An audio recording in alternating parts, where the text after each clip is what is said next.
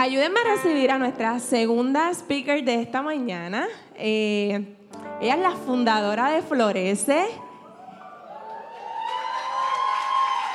Ella es la, la que escuchó esa voz ahí y dijo, a esto hay que darle forma. Así que ayúdenme a recibir a Lori. Gracias. La verdad es que, ¿qué les digo? Si hace dos años cualquiera de ustedes tenía esta conversación conmigo y me decía, ¿tú sabes qué? Yo creo que tú vas a estar hablando sobre identidad a un grupo de mujeres. Eh, yo le hubiera dicho, pero como que marca personal, marketing, full, me veo y no, no, no, no. Vas a hablar con la Biblia. Y yo te hubiera dicho, you're crazy. Pero ese es Dios. Y Hoy voy a hablarle un poco de dónde está puesta nuestra identidad. Y es un tema bien especial por muchas razones.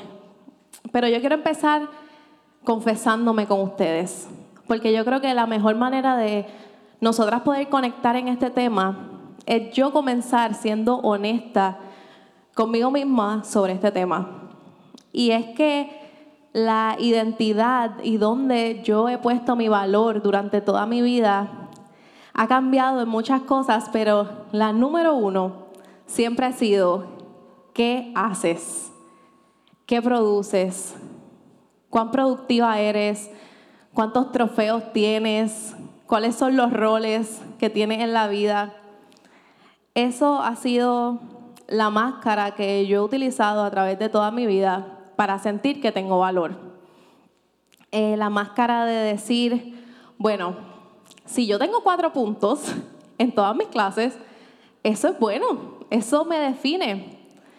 Creciendo, recuerdo a mis maestras siempre decirle a mis papás, ella es excelente, pero es que no se calla, ella habla demasiado. Y escucharla a mis papás decir como que eso es porque se aburre en tu clase, ¿sabes? Porque muy inteligente se aburre en la clase. Y yo crecí pensando, literalmente, yo debo ser de las personas más inteligentes sobre la faz del mundo, no hay duda. Eso yo lo cargué conmigo durante escuela elemental, escuela intermedia. Esta máscara estaba tan y tan fuerte que estuve un año en donde fui presidenta de la clase graduanda, del consejo estudiantil y editora del periódico. No queda vida después de eso. Pero todas estas cosas me hacían sentir que justificaba mi existencia. Yo puedo ocupar este espacio porque yo no soy nadie. Yo soy la presidenta de mi clase, la presidenta del consejo estudiantil y la editora del periódico de la escuela. Todas esas cosas las cargué conmigo y no fueron del todo malos hasta que llegué a la universidad. Y me di cuenta que en efecto no era la persona más inteligente del mundo y que las A's que yo sentía que conseguía de manera bastante fácil en la escuela, no eran tan fácil conseguirlas en la UPR de Río Piedra. No eran tan fácil. En ese momento yo empecé a pensar, definitivamente hay algo mal contigo, porque si todo este tiempo pudiste tener todas estas buenas notas y ser presidenta de todas estas cosas, ¿qué pasa ahora? En ese momento me sentí perdida. Sentí como que me habían arrancado una alfombra debajo de mí y que no había salida. Yo no sabía quién yo era. Eh, caí en una depresión difícil y la acción que tomé después de esto, en vez de quizás sentarme y trabajarlo, fue escapar convencí a mis padres, a mi hermana, de poder mudarme a Estados Unidos y me fui a empezar de cero, porque definitivamente los profesores del UPR tenían culpa de que yo no estaba sacando cuatro puntos ya. Llegué a la escuela en Estados Unidos y en efecto las clases eran más fáciles y volví a tener mis buenas notas, pero no había llenado aquel vacío de que ya me había dado cuenta, ya tuve el primer momento y encuentro con que si mi identidad es mis notas y mis logros y mi productividad, ¿qué pasó con ese momento que no pude producir? La depresión no se fue en mi tiempo en Connecticut, surprise, surprise. Y dos años después regreso a Puerto Rico. Regreso nuevamente pensando, si me mudo y regreso, todo va a estar súper bien. Ahí está mi familia, están mis amigos, todo vuelve a la normalidad. Y lo que pasó fue impresionante. Lo que pasó fue que ya graduada de la universidad, logré poner 100% de mi identidad en mi trabajo. Eh, de sacar buenas notas en la universidad, empiezo a trabajar en una agencia de relaciones públicas y comienzo siendo una intern en un año ser una ejecutiva de cuenta. Me dan marcas grandes, glamorosas, de belleza. Sigo creciendo dentro de la industria y volví a cometer el mismo error dos veces. Volví a confiar y poner toda mi identidad en lo que yo hago. Tuve un encuentro difícil tomando unas clases que en Mar Azul le llamamos punto de partida. Cuando por seis semanas me decían, di tu nombre y comenta algo sobre ti. Y por seis semanas, cada vez que yo pensaba, ¿qué puedo decir sobre mí? Solamente pensaba en algo del trabajo. Y esa fue la primera vez que tuve un encuentro real con tu identidad está únicamente basada en esa parte de ti. Yo quiero que me acompañen hoy a leer una historia bien especial que está en Juan 4 y, que juntas, como hacemos los viernes en el Zoom de Florece, leamos una historia y podamos descubrir qué es lo que Jesús quiere mostrarnos a través de ella. Porque yo estoy segura que esta mujer de la que vamos a hablar y yo y tú tenemos más cosas en común de las que podemos creer. en Juan 4 dice, Jesús se enteró de que los fariseos sabían que, él, que lo que él estaba haciendo y que estaba bautizando más discípulos que Juan, aunque en realidad no era Jesús quien bautizaba, sino sus discípulos.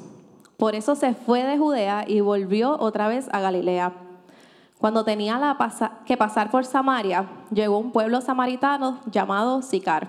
Cerca del terreno de Jacob le había dado a su hijo José. Allí estaba el pozo de Jacob. Jesús, fatigado del camino, se sentó junto al pozo. Era cerca del mediodía. Sus discípulos habían comprado, habían salido al pueblo a comprar comida. En eso llega a sacar agua una mujer de Samaria y Jesús le dijo, dame un poco de agua. Pero como los judíos no usan nada en común con los samaritanos, la mujer le respondió, ¿cómo se te ocurre pedirme agua si tú eres judío y yo soy samaritana? Si supieras lo que Dios puede dar y conocieras al que te está pidiendo agua, contestó Jesús, tú le habrías pedido a él y él te habría dado agua que da vida. Señor, ni siquiera tienes con qué sacar el agua y el pozo es muy hondo. ¿De dónde, pues, vas a sacar esa agua que da vida? ¿Acaso eres tú superior a nuestro padre Jacob, que nos dejó este pozo del cual bebieron él, sus hijos y su ganado? Todo el que vuelva, que el que beba de esa agua, volverá a tener sed, respondió Jesús. Pero el que beba del agua que yo le daré, no volverá a tener sed jamás, sino que dentro de él esa agua se convertirá en un manantial del que brotará vida eterna. Señor, dame de esa agua para que no vuelva a tener sed ni siga viniendo aquí a sacarla. Ve, llama a tu esposo y vuelve acá, le dijo Jesús. No tengo esposo, respondió la mujer. Vamos a detenernos en el 17 y vamos a estudiar juntas el trasfondo de este personaje. Lo primero es que una mujer. Lo segundo es que era una mujer samaritana. Y como vemos, los samaritanos no compartían con los judíos. Así que, adelante, una mujer samaritana. Esta conversación es muy extraña para ella. Lo próximo que podemos ver es que era una hora de mucho sol, era al mediodía, nadie iba al pozo a esa hora. Eso es como ustedes ir literalmente cuando el sol está lo más caliente y que las manden a subir una montaña y a cargar cubo, ustedes como que, yo voy bien por la mañana o por la tarde, a esa hora no. Y las mujeres solían ir juntas al pozo, solían ir en comunidad, pero ella estaba sola. Los historiadores dicen que literalmente no había razón para que Jesús pasara por ahí. Habían caminos más cortos y caminos más seguros, porque como sabemos, los samaritanos y los judíos no tenían mucha relación, así que ellos pasar por ahí podrían haber sido apedreados. Pero Jesús, Jesús tenía un plan y tenía un encuentro necesario que tener con esta mujer. Y Jesús tenía un encuentro necesario conmigo en aquel salón de PDP. Y nosotras hemos orado y creo que Jesús tiene un encuentro especial con ustedes hoy. Y yo creo que no es casualidad que estemos aquí y que estemos hablando de esa mujer. A esta mujer le impedían tantas cosas tener un encuentro con Jesús. Era mujer, era samaritana, cargaba grandemente un pasado que no le permitía conectar con él. Esta mujer se basaba en su identidad, la que la cultura le había dado, y se, escondía para ir a sacar agua del pozo. Así como yo también me escondí por mucho tiempo. Y como quizá ustedes, aunque están aquí sentadas hoy, se esconden también detrás de mil cosas, yo, el grupo de Florence, siempre digo a las nenas que todas tenemos nuestro pecado preferido. Y ese es ese pecado que aunque sabemos que está mal, nuestra naturaleza innata a veces nos hace recaer si no lo tenemos muy presente. Pues yo creo que también tenemos una máscara automática que escogemos constantemente, una máscara para escondernos. Yo me veo reflejada tanto en esta mujer porque su pasado y su vida fue lo que ella convirtió en su valor e identidad. Yo viví pretendiendo con mi máscara de productividad y fue difícil quitármela. Y todavía constantemente trabajo en no ponérmela. Y cuando me siento tentada, lo digo en voz alta. Lo hablo con mis amigas, les digo, manténganme grounded, que no se me olvide porque es tentador, es tentador vestirnos de esa identidad que nos da la cultura. Así que yo creo que una de las preguntas que nos podemos hacer es, ¿qué máscara me ha impedido ser honesta? Y, y yo quiero que sigamos leyendo, porque hay algo maravilloso que está por pasar dentro de esta historia. En el 17 comienza Jesús diciendo, bien has dicho que no tiene esposo es cierto que has tenido cinco y el que ahora tienes no es tu esposo. En esto has dicho la verdad. Señor, me doy cuenta de que tú eres profeta. Nuestros antepasados adoraron en este monte, pero ustedes los judíos dicen que el lugar donde debemos adorar está en Jerusalén. Créeme, mujer, que se acerca la hora en que ni en este monte ni en Jerusalén adorarán ustedes al Padre. Ahora ustedes adoran lo que no conocen, nosotros adoramos lo que conocemos, porque la salvación proviene de los judíos. Pero se acerca la hora, y ha llegado ya, en que los verdaderos adoradores rendirán culto al Padre en espíritu y en verdad, porque así quiere el Padre que sean los que le adoren. Dios es espíritu, y quienes lo adoran deben hacerlo en espíritu y verdad. Sé que viene el Mesías, al que llaman el Cristo, respondió la mujer. Cuando Él venga, nos explicará todas las cosas. Ese soy yo, el que habla contigo, le dijo Jesús. En esto llegaron sus discípulos y se sorprendieron al verlo hablando con una mujer, aunque ninguno le preguntó. Obvio, ¿quién le va a preguntar a Jesús, ¿qué haces? ¿Qué pretendes? ¿O de qué hablas con ella? Nadie le preguntó. La mujer dejó su cántaro, volvió al pueblo y le decía a la gente, vengan a ver a un hombre que me ha dicho todo lo que he hecho. ¿No será este el Cristo? Más adelante en el 39 dice, Muchos de los samaritanos que vivían en aquel pueblo creyeron en él por el testimonio que daba la mujer. Me dijo todo lo que he hecho. Así que cuando los samaritanos fueron a su encuentro, le insistieron en que se quedara con ellos. Jesús permaneció allí dos días y muchos más llegaron a creer en él por lo que él decía. Lo que pasa aquí es maravilloso, amigas. Jesús la descubre. Jesús la desenmascara. Y lo lindo de todo esto es que Jesús sabía desde el principio lo que la mujer estaba viviendo y como quiera le ofreció su agua. Aún sabiendo lo peor de ella, la amó. Aún sabiendo las máscaras que se había puesto por lo que la gente le había dicho, la amó como estaba, donde estaba, sin pretender cambiarla. Y así lo hace también con nosotras. Esa mujer es importante ver que dice la palabra que ella dejó el cántaro. Ella fue hasta allí con el cántaro para llevarlo, llenarlo de agua. Y en ese momento dejó el cántaro y salió a hablar las buenas nuevas del Evangelio. Jesús la hizo libre. Y yo les tengo que decir que en ese momento en PDP, cuando yo me miré y me dije a mí misma, Dios mío, yo soy mi trabajo, no hay nada más de mí que yo pueda contar, no hay nada de mí que yo pueda compartir. Yo he sacrificado todo, he sacrificado mi familia, he sacrificado mi tiempo, he sacrificado mis recursos, he sacrificado todo para poner en prioridad cómo me ve la gente, cuán productiva soy en mi trabajo, cuántos años me va a tomar de ser intern a ser la dueña de la agencia, qué más tengo que hacer, cuántas horas más tengo que invertir, toda mi vida puesta en eso. Y en el PDP Jesús me hizo una invitación que me cambió la vida. Y la invitación fue la siguiente.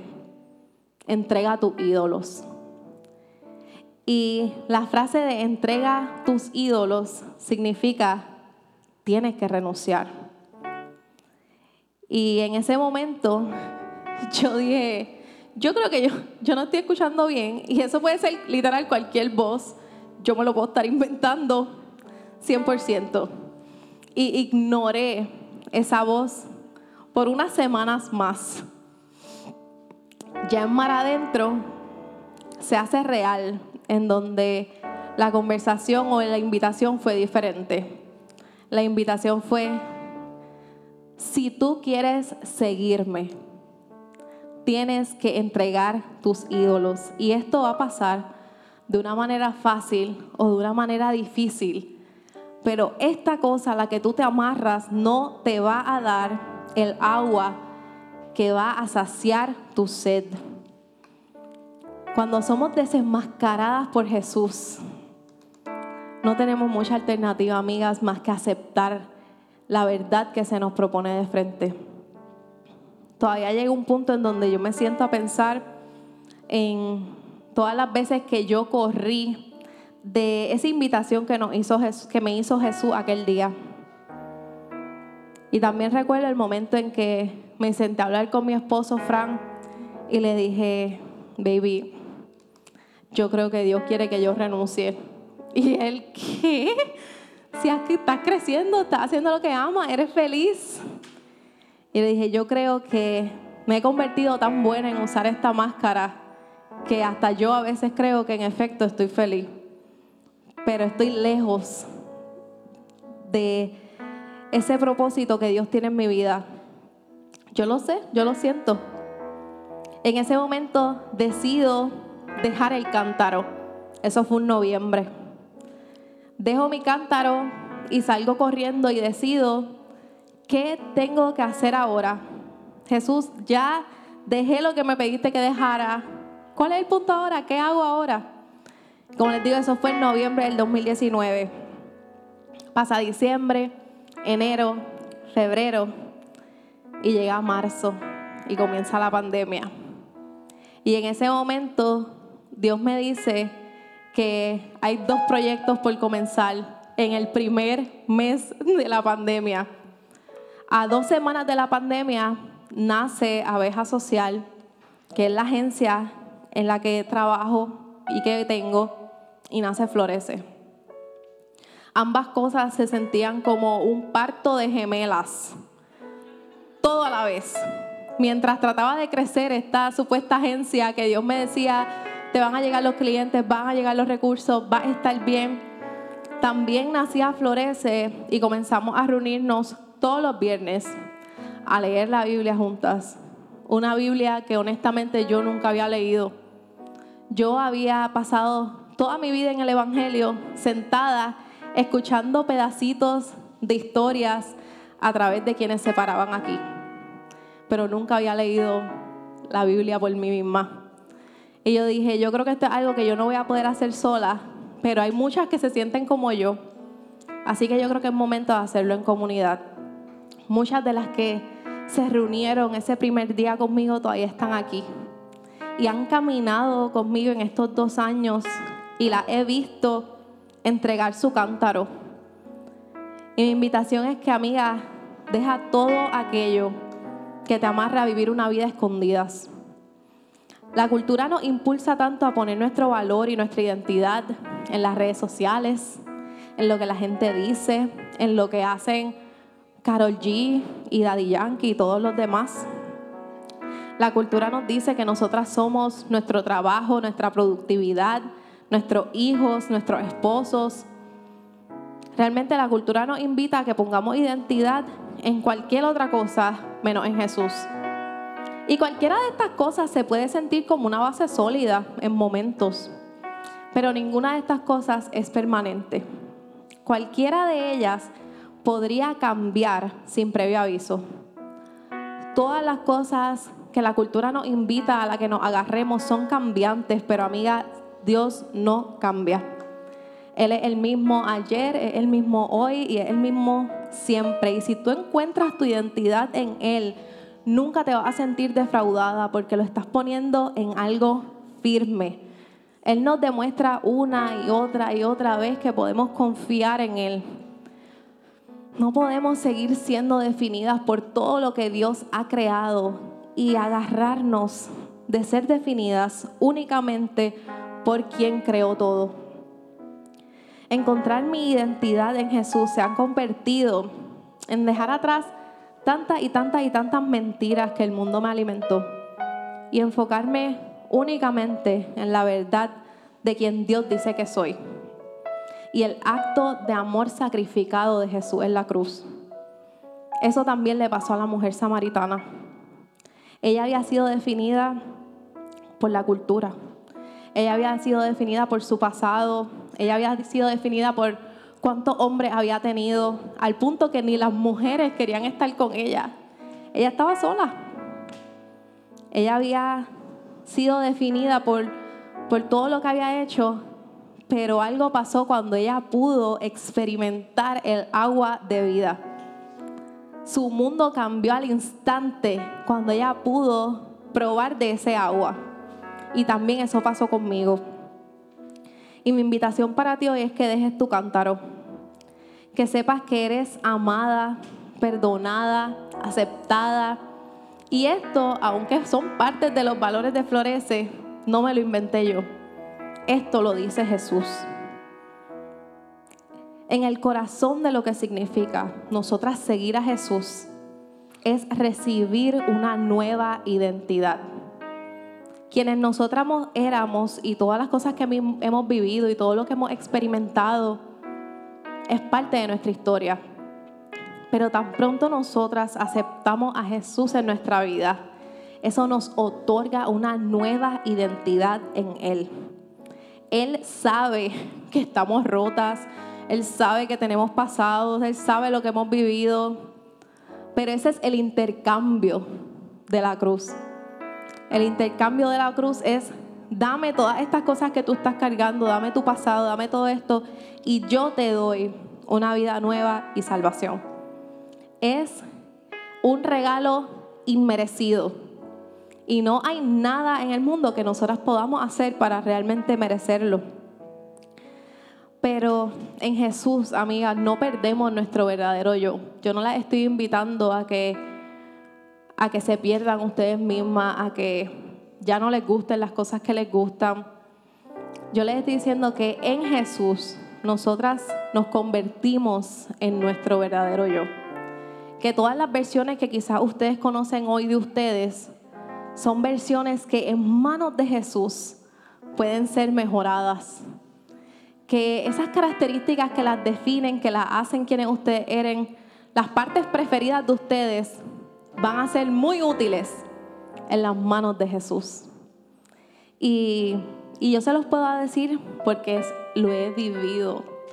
Porque yo haber hecho todas las cosas que hice en la agencia antes de encontrar a Jesús, todos los trabajos que he tenido desde hacer hot dogs en un aeropuerto, hacer pan a las 5 de la mañana, trabajar en Leonardo y tener que recibir muchas etiquetas no en las mejores condiciones. Todas esas cosas me encaminaron a lo que Jesús quería hacer hoy. Y si tenemos que verlo de alguna manera, piensen en esto. Piensen en que Dios dice, que yo soy el agua que da vida. Y el que viene a mí nunca más tendrá sed. Pero en esa, en frase requiere una acción que dice el que viene a mí. Así que si algo ustedes se quedan hoy sobre su identidad y sobre su valor, es que Dios ya definió quiénes ustedes son. Y eso es alguien maravilloso. Y si ustedes se creen que ustedes son grandiosas ahora, solo esperen a que Dios ponga su mano en sus vidas. Y yo creo que un ejemplo tan grande es nosotras dos años después de que di a luz a mis gemelas imaginarias, abejas, abejas social y florece, estemos aquí. Esto para mí y verlas aquí es un reflejo real de todas las cosas que yo definía y todas las cosas que eran mi máscara no eran el problema. El problema no era que me gustaba hacer eventos ni que me gustara liderar. El problema no era que yo quisiera siempre estar inventando algo nuevo. El problema era que mi valor y mi identidad venía de eso. Lo que ha cambiado ahora es que Dios me dice, déjame usar todas las cosas que tú usabas de máscara para glorificarme. Y yo creo que hay algo grande que Dios quiere hacer para glorificarse a través de ustedes. Y eso es mágico. No todas vamos a tener que darle a luz a un florece, pero cada una de ustedes está puesta en el lugar en donde Dios necesita que ustedes hagan algo maravilloso. Cada una está puesta en el lugar en donde necesita estar para florecer. Y la idea de todo esto es que después de que ustedes lleguen a ese punto y digan, Señor, heme aquí, envíame, ustedes van a comenzar a ver la mano de Dios en todas las áreas de su vida. Todas las áreas de su vida van a ser transformadas para siempre. Así que quiero cerrar haciendo la oración que yo hago todos los viernes. Y es que Señor, Gracias porque estamos aquí. Gracias porque sacaste este tiempo para que nos reuniéramos. Señor, llámanos, prepáranos y envíanos a hacer tus manos y tus pies. Donde sea que sea necesario, Señor, llámanos, prepáranos y envíanos a hacer la diferencia en nuestra comunidad. Señor, hay gente que va a conocerte a través de una publicación que hagamos, por una persona que maquillemos, por una persona que atendamos. Señor, utilízanos para llegar a la gente que necesita de tu agua. De esa agua en la que nunca más vamos a volver a tener sed. Señor, te pedimos que nos utilices como puentes para llegar a otras. Y que sepamos siempre que el punto final no somos nosotras, eres tú. Queremos ser tu instrumento para que te glorifiques. Utilízanos como vasijas rotas a lo que quieras hacer con nosotras. Pero queremos ver tu mano en todo.